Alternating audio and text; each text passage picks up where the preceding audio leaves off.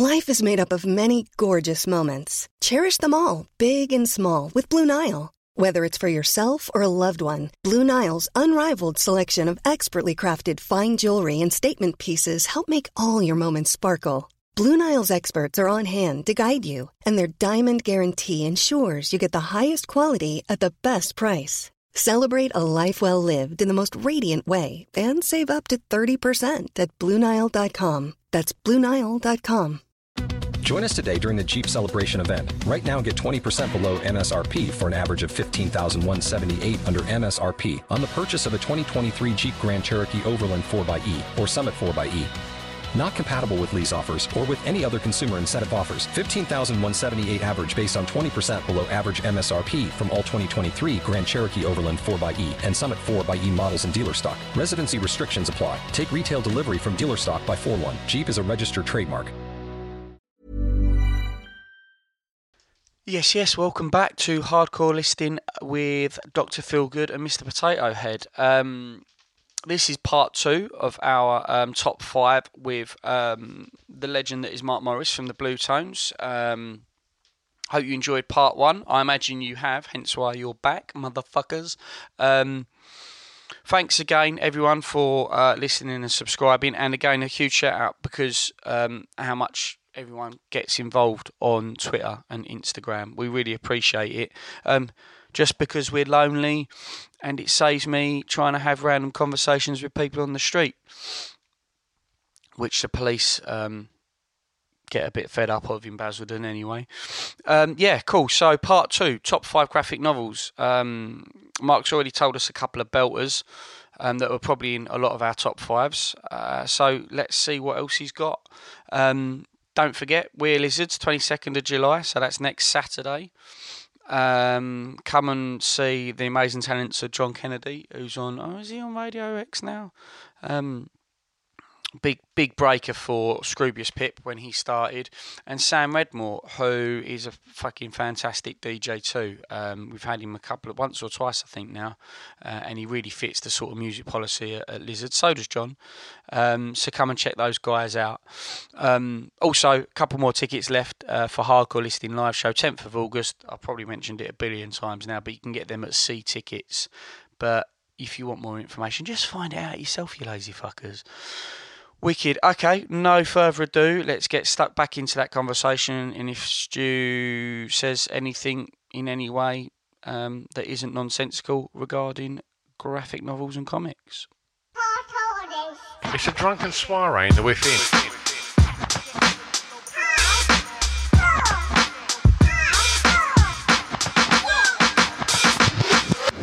Chris and Stu present Hardcore Listening, the podcast. Rocky Four. Oh yeah, yeah, yeah, I yeah. Would, of course, I would, of course. I would I crush would. him. Mm. He's a smart dude, Dolph Lundgren. He's got loads of um. Well, yeah, he's made brain a cells. Out of it. He's got no, loads no, he's of got, brain uh, cells. He's got um. He's got a bunch of degrees. He's got. A, he's got um. Oh, he's one bio. It's like biochemistry and stuff like that. It's all. Yeah, he's he's not a. He's not a moron. He's not a himbo. He's not a himbo. He was with Grace Jones for a long he was time. Grace, wasn't he? Mister Grace Jones for a while. Mm. Yeah. Yeah, her book came out last year. I bet that's an interesting read. Oh, mm. I didn't know that she had an autobiography. Last year, yeah. Well, I'd like to read that.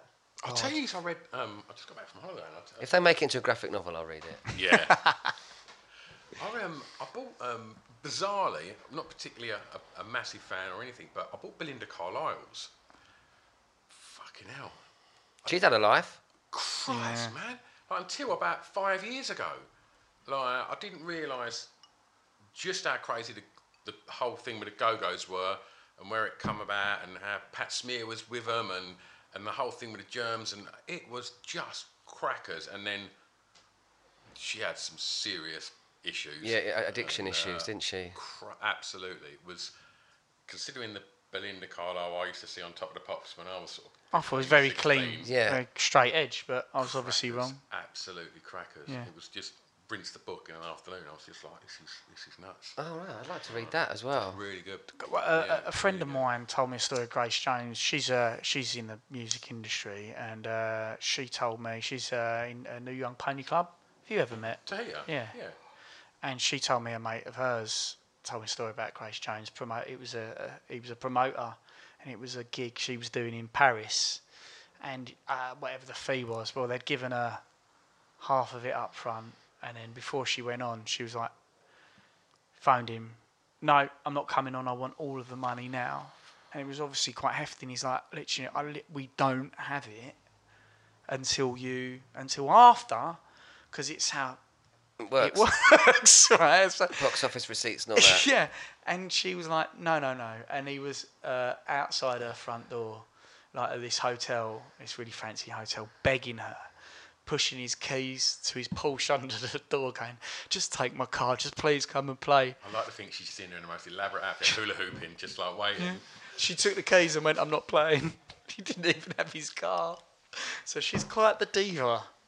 Place Jones. I would have thought. But that. You could totally imagine that as well. Yeah. Yeah. I mean, I've got a connection to Grace Jones. The guy that plays sax on my new record is her saxophonist. Really? Yeah, when she tours. Which is not that re- not that often, but she always calls him. Has he told you any gold? You know, he just said she's really fucking lovely. Yeah. She's crazy. Yeah. But nice. Very nice. Very generous and very funny. Yeah, she's well funny. Any time I've seen her on mm. any kind of T V show, she's perform well entertaining. You know, yeah. strong, headstrong, and he's got a lot of respect for her. Made some tunes as well. Yeah, very, very cool. Right, well, welcome back to part two. I don't well, know at what point. I don't know at what point we're going to edit this in. Yeah, but we might do that whole Grace Jones thing, and Dol- might even start with Dolph Lundgren. Um, we're back with Mark Morris, um, covering your top five uh, graphic novels yeah, um, so that were complete. Complete series or ones that are still ongoing? Or? Uh, no, they're all they're all complete they're series. All complete, these ones, these are all quite old ones yeah. now. I think. Where do you want to go next? Well, uh, shall we do just pick one randomly? Well, if you start a sentence on a comic book, within about a minute, I'll change the tangent on something completely random, yeah. and then we'll try and pull it back. Yeah. All right. Okay, we'll go for The Boys next, because that's that's quite a recent one. That finished yeah. its run about three or four years ago, and that's yep. kind of twelve. Graphic novels, a collection of twelve. So it's about this, about ten inches of space on your yeah, bookshelf. Yeah. So that one I read, that weren't the whole thing. What did you read, no, The Boys? Did no, you read the first one? Pip yeah. lent him. Pip lent him. Uh, he came over, didn't you, the other yeah. day, and we gave you the like the, the first one. Yeah. And uh, showed you how to read a comic, yep. didn't we? Page start at the front. I, I love the way it opens. It's the first line from the, the, the main character. He's like, oh, "I'm going to have you." Yeah, you know, it's just it's like I'm going to like this book, and it's yeah. that's the Simon Pegg one, isn't it? Yeah, yeah, yeah. yeah. Yes, that's right. Yeah. yeah, yeah. So yeah, so we we Huey, who's one of the chaps in it, uh, yeah, he's based on Simon Pegg. So it's just be, it's just begging for that to be turned into a movie, basically, oh, or a se- or to be fa- to be fair, a Netflix series. Yeah, that's what I always think, or a H B O series, something yeah. where they can just not tamper with it too much and make it episodic in the right way, rather than try and cram it into two and a half hours. Yeah, it's fucking brutal, isn't it? Absolutely. And right. it's funny as hell, yeah. Yeah. and it's as un-P C as you could possibly imagine. Yeah. yeah. I mean, the first line in it drops the C-bomb. Yeah. And um, and it's, I, you know, I said earlier I don't really read superhero graphic novels, but already this is two out of five, and this one deals with superheroes. Yeah. But in a similar way to Watchmen, it's as if they're in the real world, as if they really exist, and they do exist, and they're a fucking problem, you know? Yeah. Because they, they, they've, they've got all this power, they're just usually arrogant pricks who abuse it. Yeah, he, the, the the third page, I think the woman uh, says to him, um, "You're so fucking arrogant," and he replies with, "I haven't even told you where I'm going to wipe my dick yet." And I remember thinking, "Wow, this is a comic. It's horrible. Like, it's really brutal." I'd left that it's laying horrible. around in my front room. I yeah. thought my kids can't read. But there is comeuppance for all this. I mean, yeah. it's, it's, there is yeah. a re- it's not just gratuitous no. shock yeah. value. There is there is this mor- morality in it, and these characters are extremely horrible, so when they get dealt with in extreme ways, there's a kind of balance. It's very mm. cathartic, isn't it? Yeah. And, and it plays with that, like you're saying, Mark. So this is probably my favourite graphic novel of all time. It it really does challenge challenge the top spot for me. Really? The Boys? Yeah, one hundred percent. Wow, yeah. God. Because it will, it, it's funny because it also really kick-started Pip's uh, sort of fascination with graphic novels again as an adult. Um, and and possibly even mine. Because uh, it is, it does deal with very adult matters, but it's like absolute power corrupts absolutely, and really that's what it's dealing with. Is like if mm-hmm. these superhero, if, if superheroes True. sort of, if you could do anything and you could walk through walls and um, whatever, you know, you'd probably turn into a total arsehole. And these superheroes, some of them are racists, they're I, it, they're all misogynists, ra rapists, misogynists, like the the murderers. They're absolute fucks, and um, and the boys are, which isn't really spoiling much. A team put together by the C I A to keep C I A to keep them in line, really, to, isn't to it? To police the superheroes. Yeah. yeah, there's an elite team gathered from all around the world, led by uh, Butcher, Butcher and he's a, he's yeah, a Cockney yeah. Yeah. tough guy. Yeah. To you know, just to keep them in check, and they have this these special C I A provided drugs that they have access to, which give them strength, and that so they can deal with that, so they can fight hand to hand with these superheroes temporarily. Yeah, kick their asses. Yeah, set them straight. And yeah, it's, it's, it's funny. The the plots are just absolutely, uh, they're just mental. Like what these spag, like what these superheroes that, that in the public eye they're seen as really nice people, but behind the scenes they're absolute shit. And the the plot, the plots. There's there's one called I think it's called Herogasm, where they like every year all the superheroes go to an island and just have a fucking orgy basically, and um, they're always having to cover up what these superheroes are getting up to, almost like rock stars really. Or, or Bilderberg, yeah, yeah, basically. Um, but yeah, I, it's really complicated the plots in there. Like like when you get to the last um, few graphic novels, all those plots are all twisting and turning and. I actually only read the very last... I'd read the whole lot except for the last one years ago. And for some reason, I got distracted. And because I thought it had been pretty much resolved in the most in the one I'd read, yeah. I was like, it's done. Yeah, that's what I thought as well. And then I read the last one not that long ago. I was like, this is fucking amazing. It gets, it gets better. And that would be an insane, insane sort of T V series for people. Because it's a complete flip. A bit like Watchmen, it's kind of like a different way of looking at superheroes and, and a much more adult way of looking at it. And it's, it works on quite a lot of levels because there's also the corporate level, isn't there? All these oh. superheroes are owned by a big corporation who sponsor them, who give them their promotions, and so they're on cereal packets and T V shows, and you know they m manage their public image and all that sort of thing. And it's, and it's who runs the government? Is it? The government, or is it the corporations? Is it the superheroes themselves? Because there's yeah. the uh, the um, the Homelander, isn't it? Who's like yeah, every one of the superheroes is a kind of a spoof of an existing superhero, yeah. a spoof of Superman or Batman or the Hulk or the Flash and all that sort of thing. And um, the Homelander is kind of like this Superman hero, mm. Superman character, who is as bad as you can get. Yeah, he's just pure evil, but blonde hair, blue eyes. Stars and stripes, all that sort of stuff, and you know he's the one they want to bring down. And there's also personal stories and, and vendettas, why the yeah. boys are the the boys. The boys, one of the, one of the boys is actually a woman, but it's just you know that whole send in the boys. What's that from? Braindead? No, Bad Taste. Bad Taste. Bad yeah. Taste. Send in the boys. yeah, they're quality movies. I, I absolutely saw, wicked. Um, Brain Damage. He's brain dead. Brain dead. Brain dead. Is that the one with the lawnmower? Yeah. yeah. I I, uh, yeah. I I went to the cinema and uh, I was like, "You're going to go watch this film." Did you take take your missus at the time? No, she likes all them films. Oh, but right. again, like I didn't know what I was walking into, and and I was just like, "What is this?" Yeah. And it was uh, yeah, it's a bit of an experience. Right? I get the feel like I do get a vibe off that. Like although like Lord of the Rings was a completely different thing, I feel there's. Aspects of his directing style, even back in those sort of yeah, like indie course, budget yeah. sort of movies that he was doing, like Brain Dead and, mm. and Bad Taste. Um, yeah, I remember first seeing that. It was so fucking gory. Um, yeah. But it's splatter, it's splatter gore, isn't it? Yeah. It's not like Saw. It's like comedy. Yeah, yeah it's it's comic strip. It's yeah. comedy. It's it's cartoonish, isn't it? Have you seen the the, the um, weird films from from that era? Have you seen the documentary on on Netflix about Divine?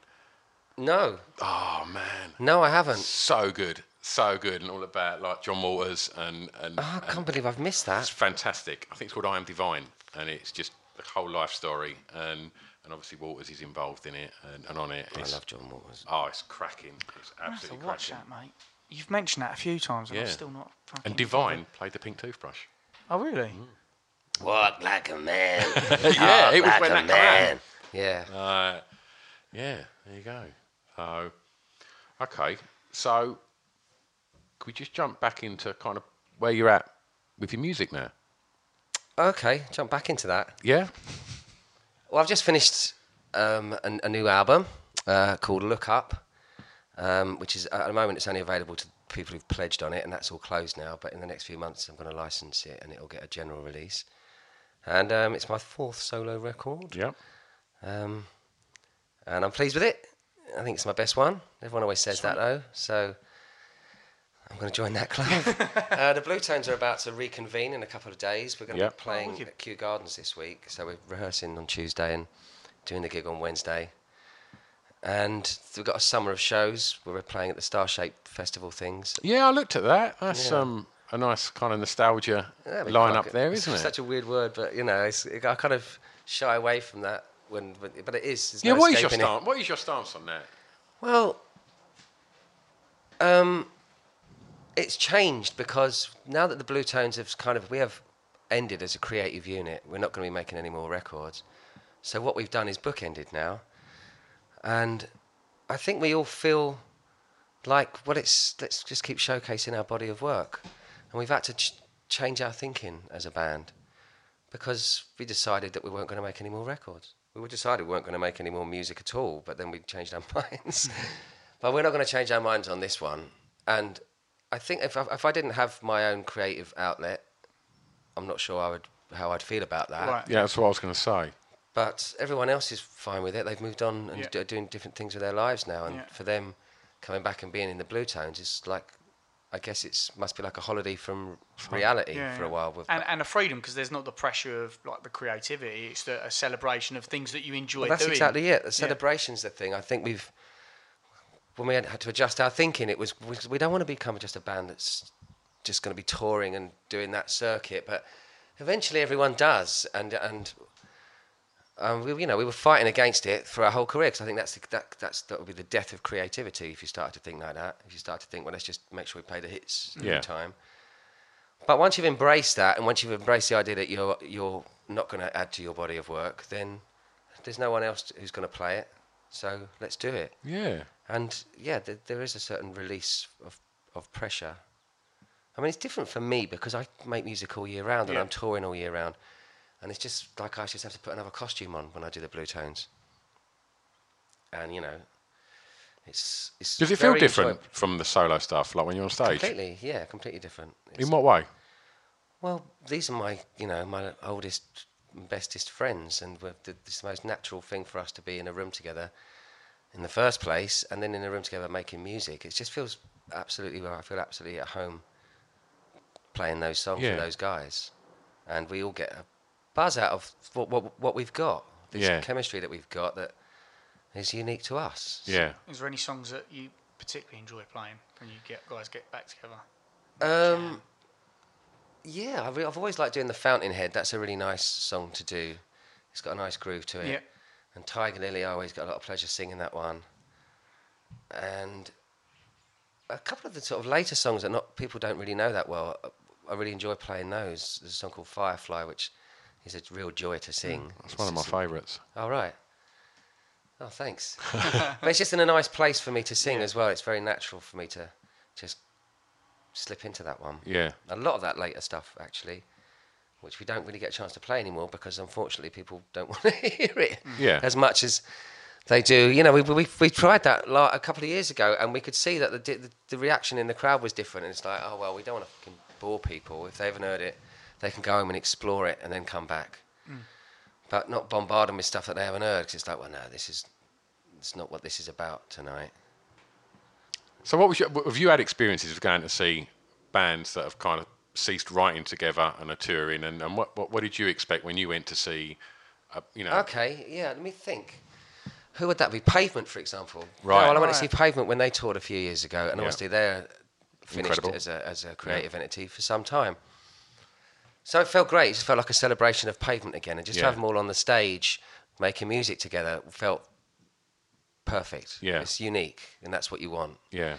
And it didn't matter what they played, to yeah. be honest, because I like it all. Yeah, yeah, yeah, yeah, yeah. So, you know, that's the thing I don't get with some crowds, and I guess it's with us because we were more of a hit single entity than someone like Pavement, so their audience is, is going to be more album sent, album right. A lot of bands like that come over and, and play. Well, I saw Pixies do Doolittle, Jane's Addiction do Ritual, and, and did they play Slanted, or did they come over and just do a...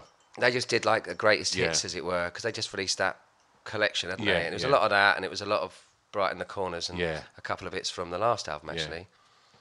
What's that one called? Was the last album? Mid- no, Terror oh. Twilight. Yeah. Yes, but, you know, it's, it's... So it's difficult for me to be cynical about what the Bluetones are doing when yeah. I have been on the other side and yeah, had a great yeah. time. Yeah, that's what I wondered. Like, mm. Okay, so are you are you still out playing on your jack a lot? Yeah, every week. Yeah. Every week. I mean, I'm having to take a break from it to do the Bluetones. Yeah.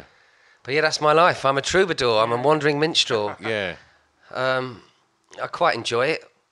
I mean, I, I really enjoy it, but I'm aware that I'm going to have to slow down at some point. Yeah. I'm forty-five now, and, and my kids are growing up and all that sort of thing, and sort yeah. of you feel like uh, I'm missing out on things. Yeah. But then again, I get the wanderlust very quickly. Yeah. I think that's something. I think that's genetic. I think it's really it's really hard to get that kind of that that balance. Like, 'cause I've said to you a few times where, like, I think, you know, sometimes I should have maybe been at home more, but I kind of like your kids quite like that though. They like it. No, but you know, when when you kind of push him, bye, Dad. It is, they, like, always, yeah. they never bring, look bring us back sad. Something nice. They never look but. sad to see the back of you when I come over to pick you up. No, but you know what I'm saying. It's It'll like only be an hour. No, just take your time, Chris. it, it is one of the things I think, like, especially like whether it's playing music or, you know, like say with DJing and yep. touring around with that and things like that. Like, while you're young and and you, you're trying to you, you're doing it as well fundamentally to make money. You know, and, and that money is to offer, you know, them, a, you know, everything that you can offer them, yeah. really. So I think it's, it's, it's just getting that, that balance right. Such a good man. Such a good man. No, it is, though, isn't it? It's like, it's, it's just... Not heroes wear capes. No, no, it's to buy graphic novels and records. And trainers. Nice deck. And feed them. Okay, exactly. That's the deal. Well, occasionally, yeah. Feed them, keep them from, you know, dying. Yeah. And the rest of us should take care of itself. Them water, they'll be all right. But it's true because, I don't know, like, so we've been we so one of our income sources is is putting on music events or nightclub promotion and stuff. Well, like that's that. How I met you, wasn't mm-hmm. it? Yeah. yeah. But that that's one of those ones where, like, I'm thirty-six now, and I, I there's part of me that, because I'm not really DJing out anymore, and I don't really want to be part of that. Fun part's gone now. I don't really want to be in venues at like two, three a.m. every yeah. fucking Friday night. I'm like, I know that feeling. Yeah. I'm forty-four, you know? Man. I'm I'm literally. Teetering on Peter Stringfellow territory, mate. I'll tell you. That ain't a fucking good look, mate. Yeah, so it does change, but then again, like, also it's like here he comes. The king of, it's the king of. I saw. You know, I saw today in Poundland. Who? The king of indie. Stu. Yeah, he was there with his family. What's he like? He seems kind of normal. Seems like you should grow your hair right out, mate. That yeah. like, eyes are powerful. Look, you could, t- you could tell he, you know, just wanted to blend in, but well, we spotted him. Yeah. I'll tell you what, though, I actually, I actually watched a thing on Northern Soul the other night, and uh, he was a bit of a bod. He was involved in, like, kind of putting on Northern Soul nights, yeah? like, way back, yeah. And I just thought, no way did he ever have any credibility, but yeah, he did. Mate, he's just a chancer, though, isn't he? He just yeah. saw something that was popping and jumped yeah, all over exactly it. exactly what yeah. it was. I think he sort of jumped. Otherwise, like, he'd have some semblance of taste now, you know what yeah. I mean? That, there'd be something... Have you not seen what he looks like? He looks great. No, that's I mean, taste, mate. No, yeah. Oh, dear. You know he's got leopard skin duvets. Oh, you know it. Oh, God. Yeah. Yeah. I think he's got leopard skin bog roll. Yeah. Oh dear. Okay, well, should we go on? Should we do another comic? A graphic novel? What we got think? Next on the list? Y: The Last Man. Yes. Have you read this? So it's in queued up. So this is one I've I've started to read, but I'm not at the I end. I think it's a ten-parter as well. It's ten yeah. books. So again, it's the same sort of space on your shelf as The Boys would take up. Yeah. Um, and I've got some original artwork from it hanging up. Have out you really? There. Yeah, I got sent uh, some frames by the artist, no. the, lady, the lady who drew the book. It's, it does. It looks. It's a great piece of. Yeah, it's beautiful. Art. It's a beautiful stand standalone, isn't it? Just how it looks is fucking fantastic. Yeah. That's always been a big draw in, in, in the graphic novels to me. Is just the artwork. It blows my mind. The inking and the drawing. Yeah, and me the too. The process. The process is is yeah. fascinating, isn't it? It's not just simply colouring in panels. Yeah. Yeah, it's not. There's yeah. more to it. There's layers. It's it's quite involved. I know a fair few artists, and they they put out work. They're, some of them are very productive. Some don't do loads and make stupid money, put it that way. And I sit there and sometimes think that, like, the length of time it takes to write just the monthly comic, the hours that go into yeah. that, is just it's just an absolute Herculean effort. And Y: The Last Man looks beautiful. Um, it's good from where I am, and from what all my other mates say, is like it's you're going to love it. Well, I enjoyed um, it because it's quite um, uh, a fresh take on an old story. Mm. The old story being, what if there were no more men in the world except for this one guy? All the men just died, and it was a society run by women. And to be a man was, of course, made you incredibly sought after, because there's going to be one generation of these women, right? Because mm. they're going to die off unless they can fathom a way of procreating. And so how society changes um, over the course of this story, because it just happens overnight. All of a sudden, bang, all the men are gone. And this guy, Yorick, who's the protagonist, he's in hospital or something like that, or he's, but he's immune to whatever the, mm. this virus is that's killed all, all men. Him and his little monkey. Ampersand, Ampersand, yeah, yeah. yeah. And um, so they have to go into hiding and on the run, and first of all find out what the bleeding hell's happened. And it's it's a f- quite a funny story. It's and it's a really good character arc, because this guy Yorick, at the beginning of the book, he's a bit of a you know just a young prick really, and stupid, sort of arrogant, um, you know, not that, not dislikable, but not particularly likable. But over the course of the book, he becomes a man. He becomes a decent person, and uh, and kind of heroic and kind of brave yeah. and noble. And um, I like, I like the story for that reason. You know, it's there's something. It's got a real heart to it, yeah. it and it's be, a beautiful it, take. Is it yeah. set now? It's set in yeah these modern times. Yeah, yeah. yeah. It could easily go the other way. If you were the only man on the planet, you could turn into a right dickhead, couldn't you? If you were in that dem- demand, it like as I say, you'd be like, I'm the only guy around. I'm going to be uh, demand and supply. I'm going to be pretty popular. But actually, it's not really how it goes down in Y: The Last Man. Because it becomes, all, it becomes a political figure. Yes. It becomes something that both sides of this new female society want t- for their own ends. Yeah. Like a prop, he's, you know, he's, prop- he's propaganda in a, yeah. in a way. Yeah, yeah, totally. They want him, some people want him dead. Others want to, you know. It's yeah, exactly. Clone him or whatnot. There's sees. a left and a right. There's a, there's a, like you say, the people, the, the, the fascistic side just want to kill him. He's he's an obstruction to our female society, and everyone's saying, "Whoa, hang on a minute, like we don't know where we're going to think that one through just quickly." Yeah, yeah, yeah. yeah no, I, I, it's so far so good. It, it it reads really well, and as I say, it, it looks pretty pretty amazing. I'm not too sure who wrote that one. If he's written much, or she's written many other things. And no, it's, it's written by a guy. Uh, I can't remember his name, but it's drawn. It's all drawn by a, a woman. Brian K. Vaughan and Pierre Guerra, yeah. published by Vertigo in two thousand two. It's quite old, this isn't is it? It's fifteen years old already. Yeah, shit. Yeah, oh my god. Well, it must have been first published in two thousand two, so it probably ran for about three years, didn't it? Ten graphic novels, monthly issues. Yeah, it's probably about three years' worth of comics there. Is there anyone in particular in it? Is there any characters that you sort of remember? That, that His sister is is, right. is is a very strong character. Her, her name's Hero, and his name's Yorick, and they're both named after characters from Shakespeare. Right. Uh, but his sister's...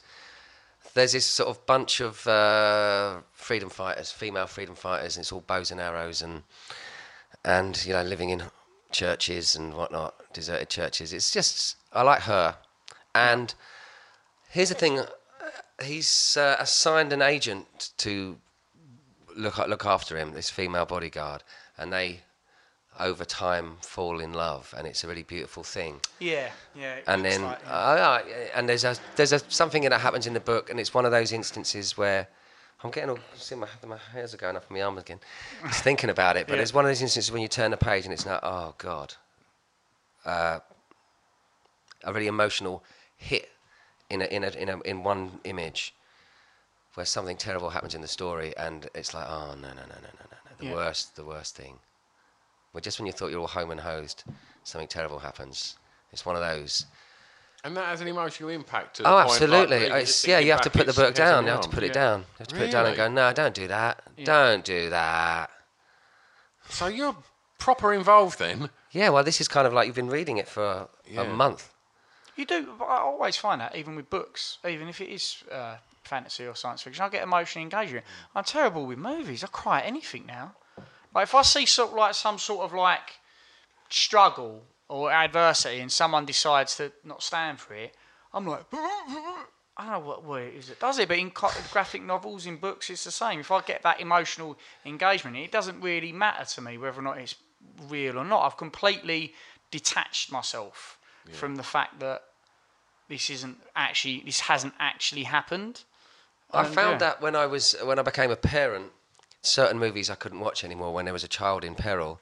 Before right. I'd be like, nah, kill the baby, let's go, you know, sort of thing. You know let's what? move on, drop it over the cliff, let's get on, let's get on to the bank job. And now I can't, I can't bear it if there's yeah. a, because you have a whole different Just set of emotions. Right. The Game of Thrones I've been watching recently as well, with mm. babies and stuff. But it was what was the um, babies and stuff? What was the uh, Apocalypto?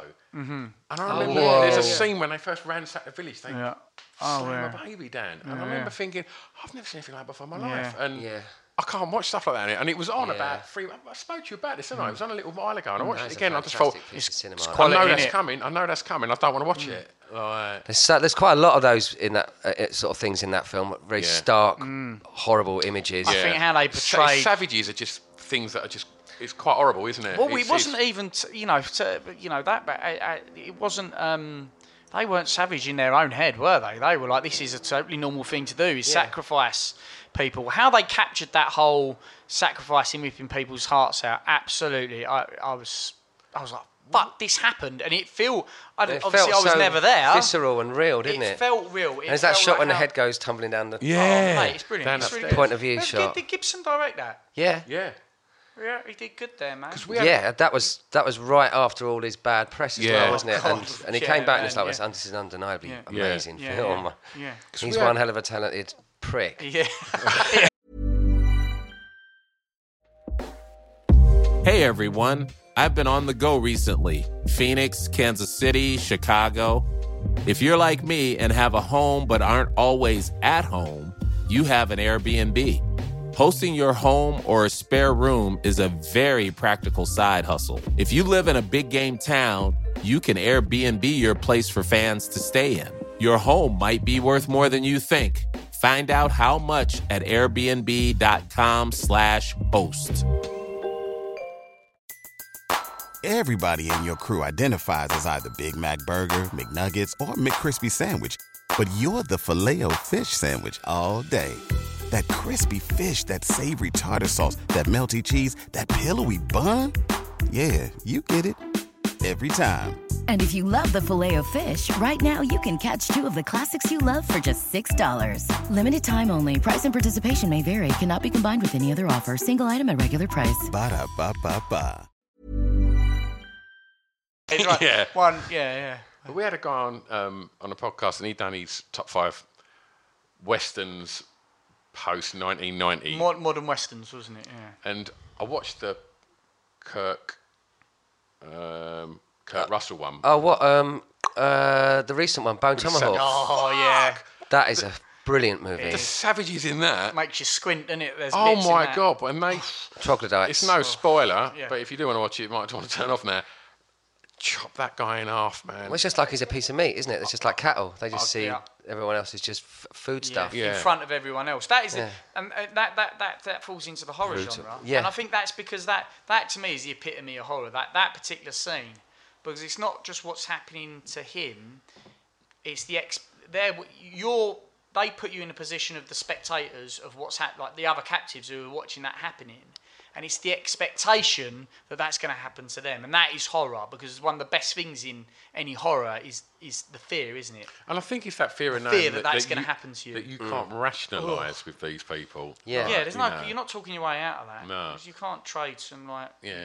Because I said that to you, didn't I? I said it's the same, t t different genre, but someone like Francis Begbie in Trainspotting, yeah, yeah. yeah. you can't rationalise with people like that. They're, they're, they're just... savages. Yeah. Yeah. Uh, yeah. We've derailed again completely. All it's right. a good derail. I like Bone Tomahawk. Yeah, me too. I like Bone Tomahawk a lot. That's one of those films after I've seen it, you were picking out your friends going, you've got to see yeah. this film. Yeah. This will Yeah. Open your eyes. Just when you thought you're dead yeah. inside, you can't be shocked. So if we had to drill you down, but it's also no, but only I think it really works because at that the core of that story is it's a be- it's a love story. Yeah, of yeah. course. And it's about devotion and it's yeah. about um, separation and it's yeah. about family and it's about love. Yeah, and what you do for it. Yeah, and where you would go. Yeah, and the extremes that this man takes himself to and what he's shown. So yeah. it's not just a shock flick. No, there is something at its core that really draws you in, and then when the punch comes, it's even harder because yeah, you just did not see it coming. No. And there's no score, is there? No, no there's no music. I'm a big fan of that in, in any sort of film as well. Mm. I, I love scores to movies. Don't don't get me wrong. We've even done top top fives on them, but there's a lot to be said for sight movies that where the the atmosphere is built by the environment and the sounds and the wind and stuff like that. I fucking love that, and because you get that. It grind, it grind, grounds it in reality, doesn't yeah. it? And and it's a, almost the, a sim, simple setup, isn't it? You get that real sense of them being out there building a town in the middle of nowhere. Yeah. yeah. Because there's nothing, you can't hear anything yeah. beyond them and they're hammering and they're talking. That there's a real sense of them savages make mm. that noise oh, they yeah. make through that the rattle thing. Yeah. yeah. Not nice. Not yeah. nice at all. Don't if we had to have drilled you down to pick a, a genre of films to do a top five on, what genre would you have done? Science fiction. Really? I imagine, yeah. I love science fiction. Mm. Well, it's when I was talking earlier about that, I haven't read for a while. I'd forgotten, you know, I have read recently, but I haven't read for a couple of years, like proper books. Yeah. But I read a lot of science fiction, classic science fiction, the um, the Hugo Award stuff. Okay, yeah. And um, I love science fiction.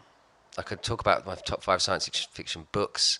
Yep. My top five science fiction movies, but I find it such a fascinating genre because it covers absolutely everything. There's everything in there, but there's only there are things that exist only in science fiction that don't exist in any other genre, of course. But I think there's another oh, wicket another falling. Wicket. Hang on. There's another wicket. There's some serious cricket going on here. Seven for six. This is going well, and um, we could have all this wrapped up tonight. Jeez, but um, yeah, science fiction is my thing. And I, I, you know, I'm always looking. I just it sparks imagination. It, you know, it bends the rules of reality in a in a way that is still, you know, um, you can still get into it. It's still accessible.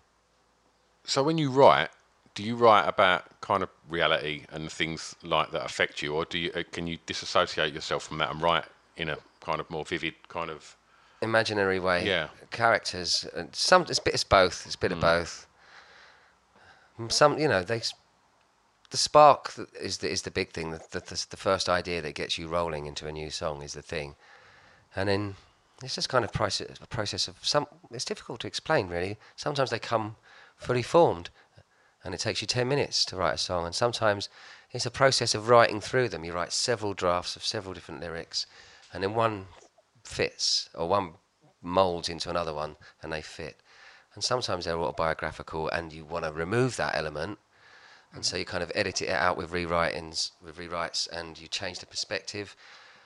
And sometimes, then you know, they're just telling stories about imaginary characters or two-dimensional characters.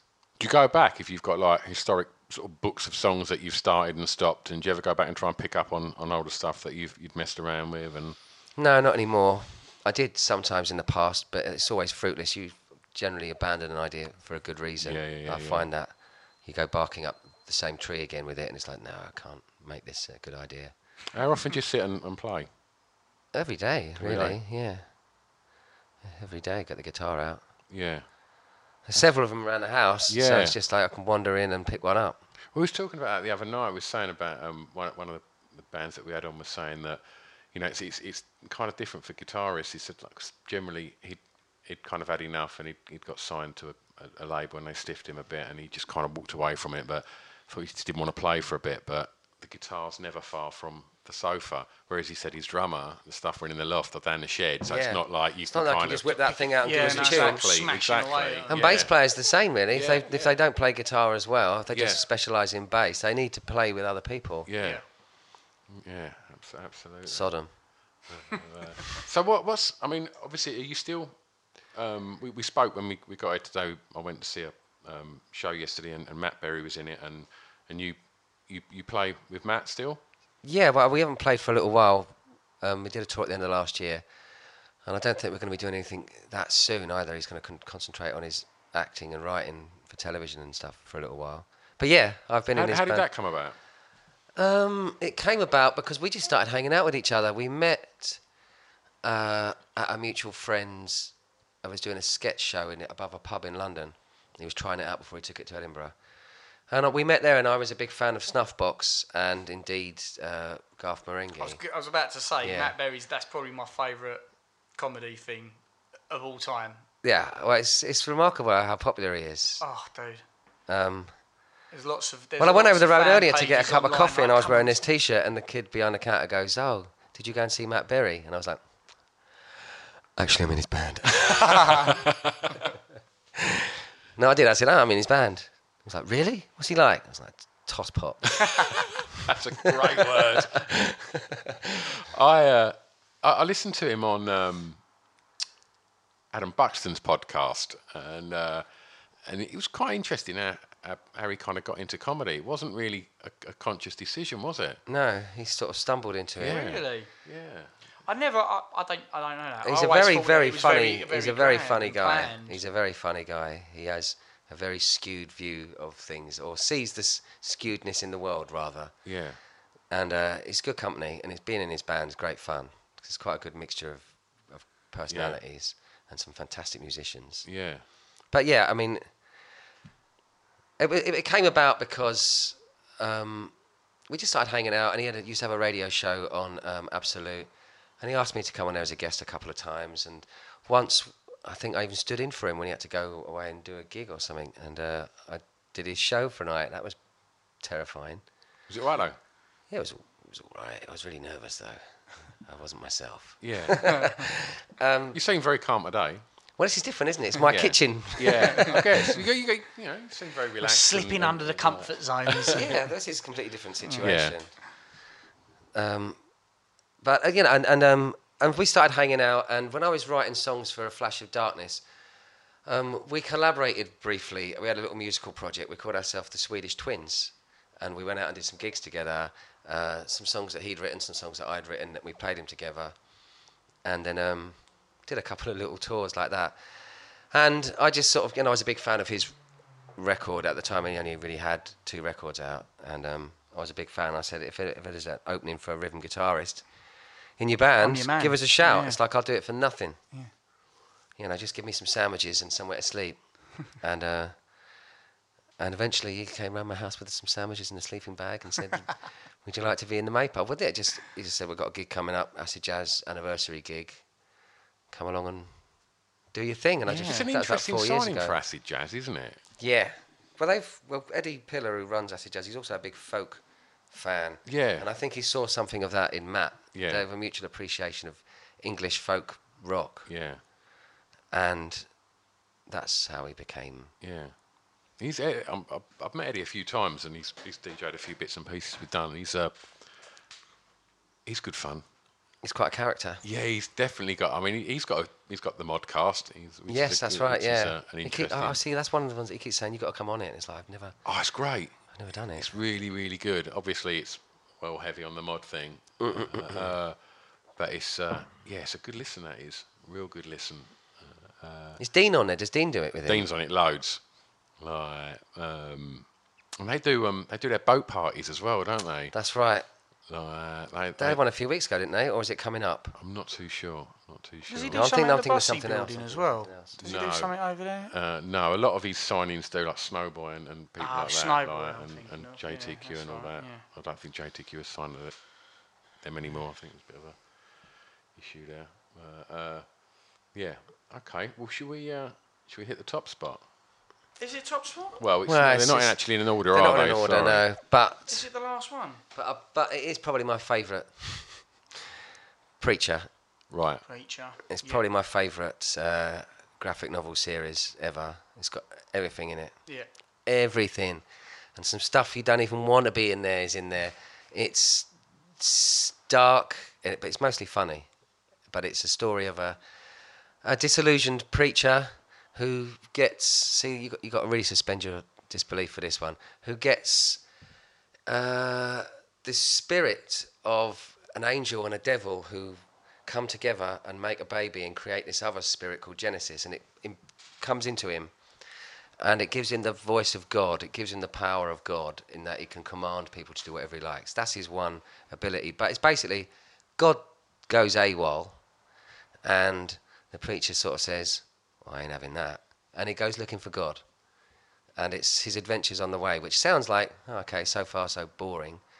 But it's... Far from it. It's mental. It's far from it. It's absolutely crazy. Yeah. And again, at the core of it is a lo- is a really... beautiful love story between the preacher, Jesse, and Tulip. And Tulip. And yeah. they go on, you know, this crazy journey together. They fall in love, they fall out of love. They've got history as well, which is before the books are even set.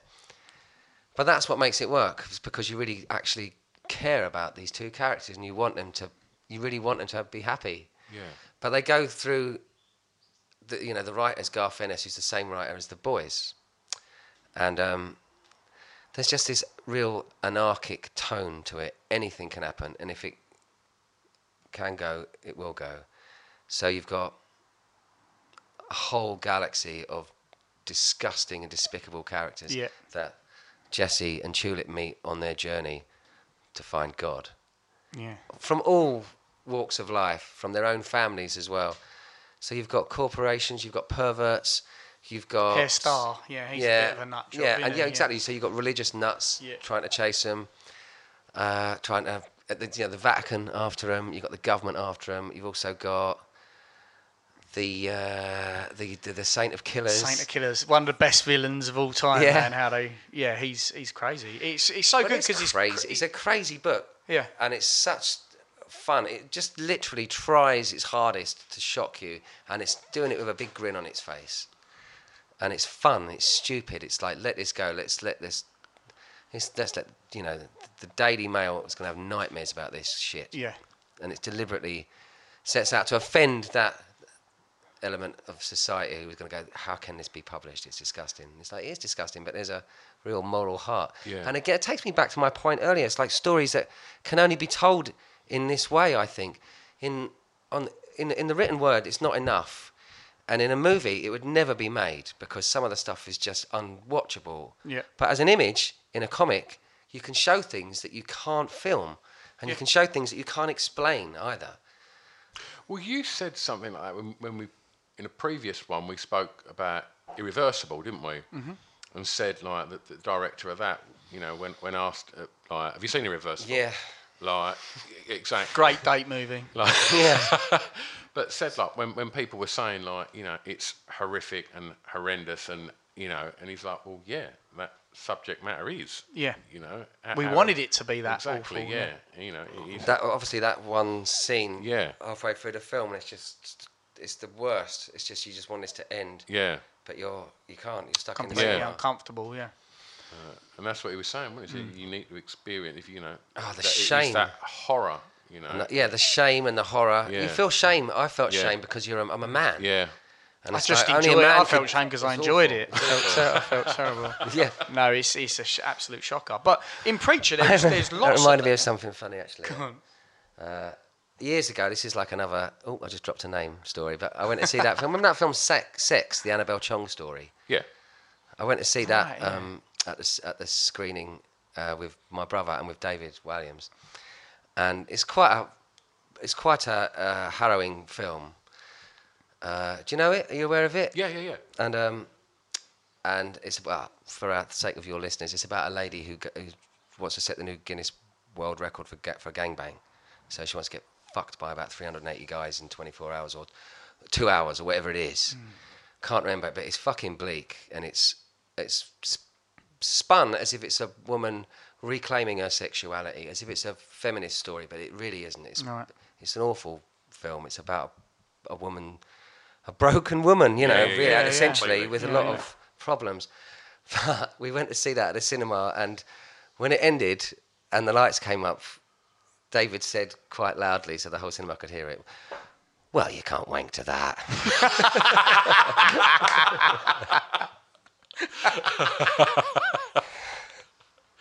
Oh, genius. It was just like it was it was a good moment. So has Preacher been made into a well it's yeah, yeah. it is. I wanted to come on to that yeah. actually because yeah. it's been adapted uh, by uh, Netflix. Mm. Mm-hmm. Is it Netflix or no? It's Amazon. It's an Amazon Prime thing. Amazon Prime. Yeah. Um, it's been. It's, uh, is it Seth, Seth Rogen brought it up? Yeah, what do you think? I think he's taken the absolute piss. I don't like it, it at all. No, I think he's taken some real bloody liberties, and I think it's completely changed the dynamic of the story from its base elements. And I was watching the latest episode, and they've even changed Arseface's backstory, and his backstory in the books is so good, mm. so heartbreaking, and so kind of comical at the same time. Him no, no, no, that sounds yeah. like a contradiction. It's the Killing Joke, isn't it? It's him and because uh, he's a big, he's a Nirvana fan, isn't it? It's him and uh, his, his friend. That's right, Pugh. but that's but that's based on the story yeah. of the Judas Priest yeah. fans, isn't it? Who blew their heads off, oh, and one shit, of them right. died, and when the other one survived, he tried to sue Judas Priest because it said there's a message on, on your record right, when you, yeah, play, yeah. It backwards, you play it backwards. Yeah, yeah. It says do it. Do it, and they took this as a sign. Yeah, we've got to blow. And he's the one off. that blew. So he's he's ass face the one that blew off his face off. Yeah, and, right. But, but in the Preacher, they've completely changed it. They've made it weak. They've made it. He's blown it his face off for love, because his girlfriend or the girl he loves killed herself, and he went, "Oh God," and blew his head off. And it's like, no, no, no, no, no. Mm. But that's just one example. It's littered with them, yeah. and I really don't like it. I'm watching every single episode, of course, but I really don't like it. I'm sitting there watching it, tutting it, and. and getting really wound up. See, I've not read the really whole failed. Preacher story arc, um, and again, it was a, one a bit like Watchmen, where I hadn't read it for so long, and when I come round to watching the series, I'm kind of just grateful to see it. Um, so I've enjoyed it. I, I've, I've liked it, but it, it isn't completely, you know, as you say, true. Well, and I, I think, think if they're going to tell the story, yeah, tell the story. Yeah. Don't just take license. the characters out of that story. Yeah, they've got license because uh, you know, one of the benefits of like this whole new world of how things are getting produced is they've got license to make things a bit more hardcore and yeah, extreme. of course, yeah. Um, An it's, 18 a great certificate thi- it's a great things. thing about what they can do now. So sometimes it's like, did you need to? Do you need to step away from it? Why don't you just keep it? That's what. On, that's on exactly what I think. That's exactly what I think. They could have just told the story as mm. dark as it is, mm. rather than they've tried to sugarcoat it a little mm. bit, and they've already messed around with the order of the narrative arc. Mm. By sticking something that happens in about sort of book six as being as if it were in book one. And I just think, well, if you're going to do it, do it right. Mm. Right? Do it with me. and, uh, you know what I mean? It's like, it's that, that they can do it. Like you just said, they can do it now. They can make it so that it's the unfilmable can be filmed and shown and have an audience. Yeah. So why haven't they? So why haven't they? If Seth Rogen's such a big fan of the book, why has he chopped it up and changed it? I thought, like, because Zack Snyder's had criticism over the years for like his his comic book, trend, uh, you know, how he's lifted it straight off a page and made a movie of it. But what, like, like three hundred, like, I fucking love. I've enjoyed the movie. Me because too. It was, because he literally took the frames off the comic and put it visually, and I didn't have a problem with that. I wasn't going, oh, you haven't put your edge on it. It's like I'm. There's times to do that, even when, like, in music, people remix, and that's fine mm-hmm. to, you know, to do that, especially in the dance music world. But, but then there's other times when I'm like, I just want, I just did just want to see that, like Sin City. I just wanted to see Mark see Miller's, that, that style. Mark Miller's yeah. rendition of it, and they fucking smashed that as well, really. What's, um, the, yeah, hmm. what's the deal with Walking Dead? Is that it, it, well, have I done that well? I didn't really enjoy the books. I've got to say, I found the books a little bit boring and a little bit. I've read this before in other mm. stories.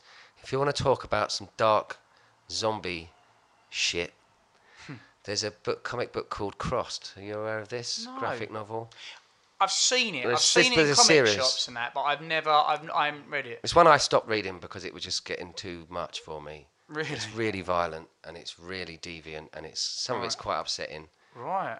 And the the artwork's always beautifully presented, and it's very detailed and very realistic. And again, it's one of those things they sh- they can show things in a big image that they could never film. Yeah. Uh, because it's about this. In the world is infected again. The zombies, but they're th- these zombies have got a different edge. They're like s- sexual fucking maniacs. Right, yeah. They will rape you whilst they're eating you. You know, they will skull fuck you whilst they're hacking your legs off and shoving them in mm. each other's faces. It's disgusting. And at first I thought, yeah, I can hack this, I can hack this. And it gets darker and darker and darker and darker. And I was like, hang on a minute. I'm, I'm not really enjoying these anymore. You're getting desensitised. So I sign, yeah, I, yeah, I sign off now. Yeah. Do you know what I mean? What was the other one that, that you and Pip were talking about? Is it like a new comic about the... Uh, was, it, was it gay superhero? Yeah. Oh, what was that? It wasn't. Was it Nemesis? No. It, yeah. It was all right, that one. Pip really liked it. It was about a, um. Oh, the bloody name's gone.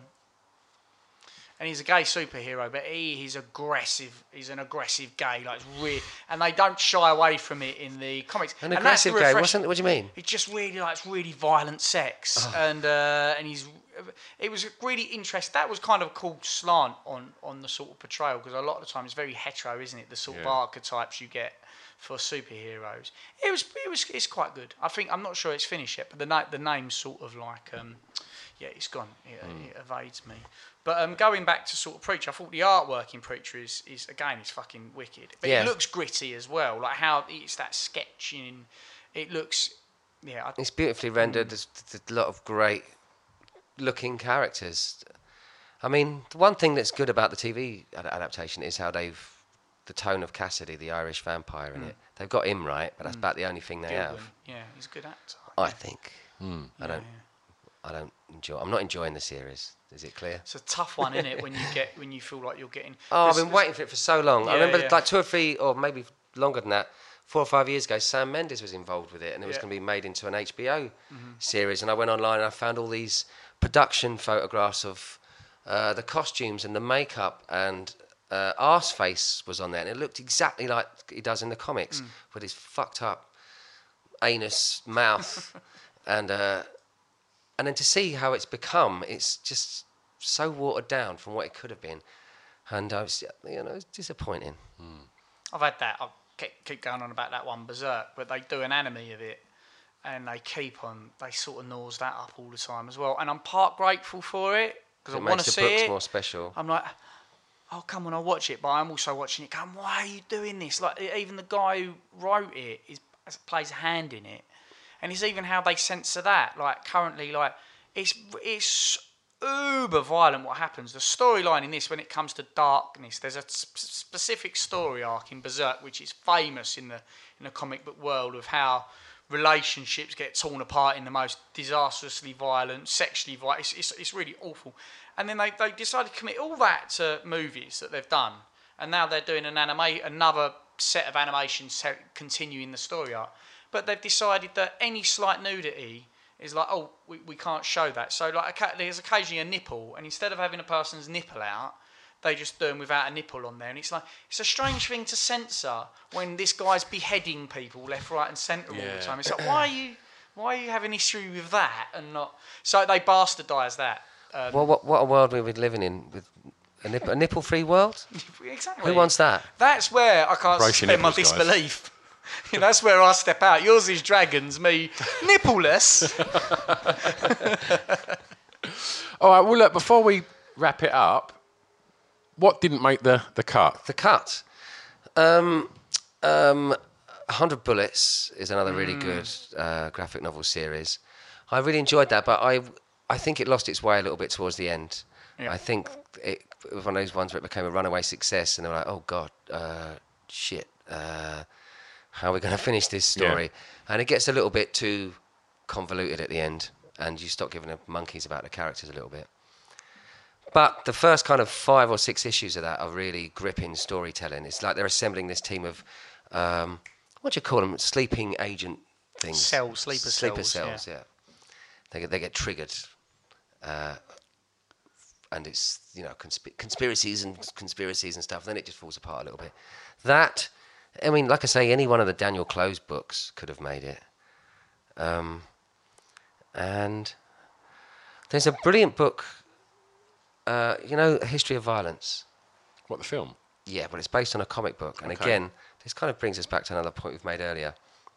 I can't think of an instance where the adaptation of a comic book, like, not, I'm not talking about superhero comic books, but these types of comic books, adult story comic books, where the, where the cinematic adaptation has shocked you or stunned you or had a more complicated concept at its, at its climax than the book did. Mm. It's always watered down. The ending in the adaptation is always nowhere near as extreme as it is in the book, or they, you know, they don't want to go there. Mm. And History of Violence is a really good example of a very good, faithful adaptation, and it has got a good ending, and it is different from the book. and it, it is satisfying in the movie. It's, it works, but the ending in the book is just too dark to even go to. They can't possibly show that because you can't have that as the last thing you see when you leave the cinema. Yeah.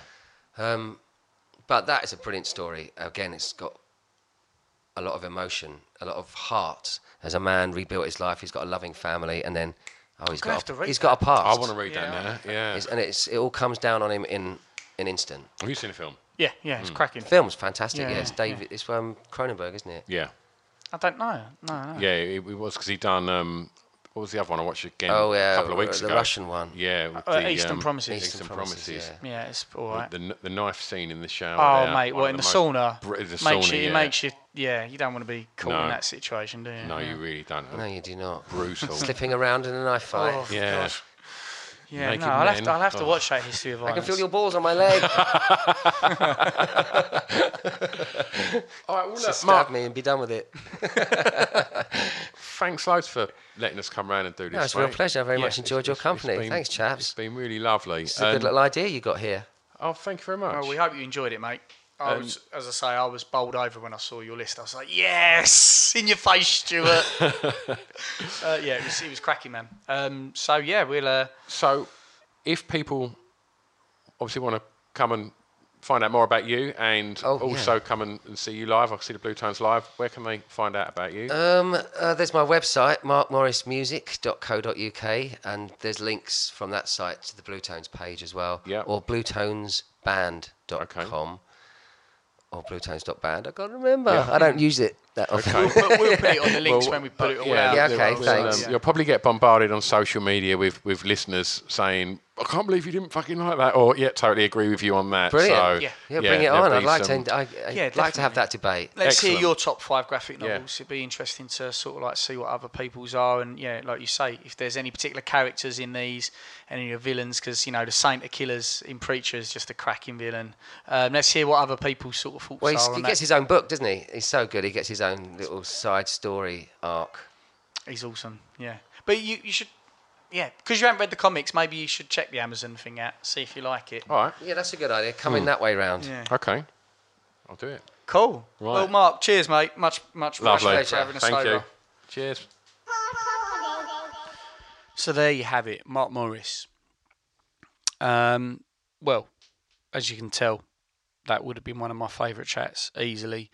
Um, and I don't think I'll ever get bored of talking about uh, those subjects. And uh, when when the uh, when the episode finished, um, there was um, some conversations that maybe we'll get Mark back on, because uh, there's plenty more subjects for us to get through and have a chat with. So, um, yeah, he's one of uh, the, the guests that we uh, I'm sure we'd like to get back on.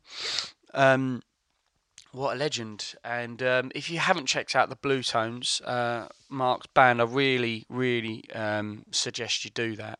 Um, it was crazy to think that, you know, when I was getting stuck into their second album and that, and I'd be sat in my sort of like writing a, a graphic novel that was based on that album and, and the stories it evoked in my head, that, you know, twenty years later, I'd be sat there chatting to Mark about his love of uh, graphic novels. Um, yeah, it was wicked.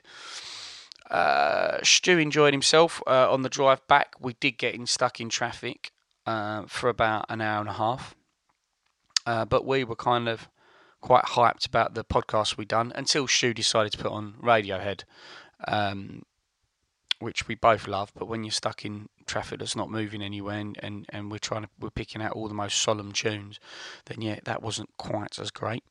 Anyway, thanks for downloading, subscribing. We will we will be back next week um, with another awesome guest. Yeah, we'll catch you soon, motherfuckers. It's a drunken soiree in the within.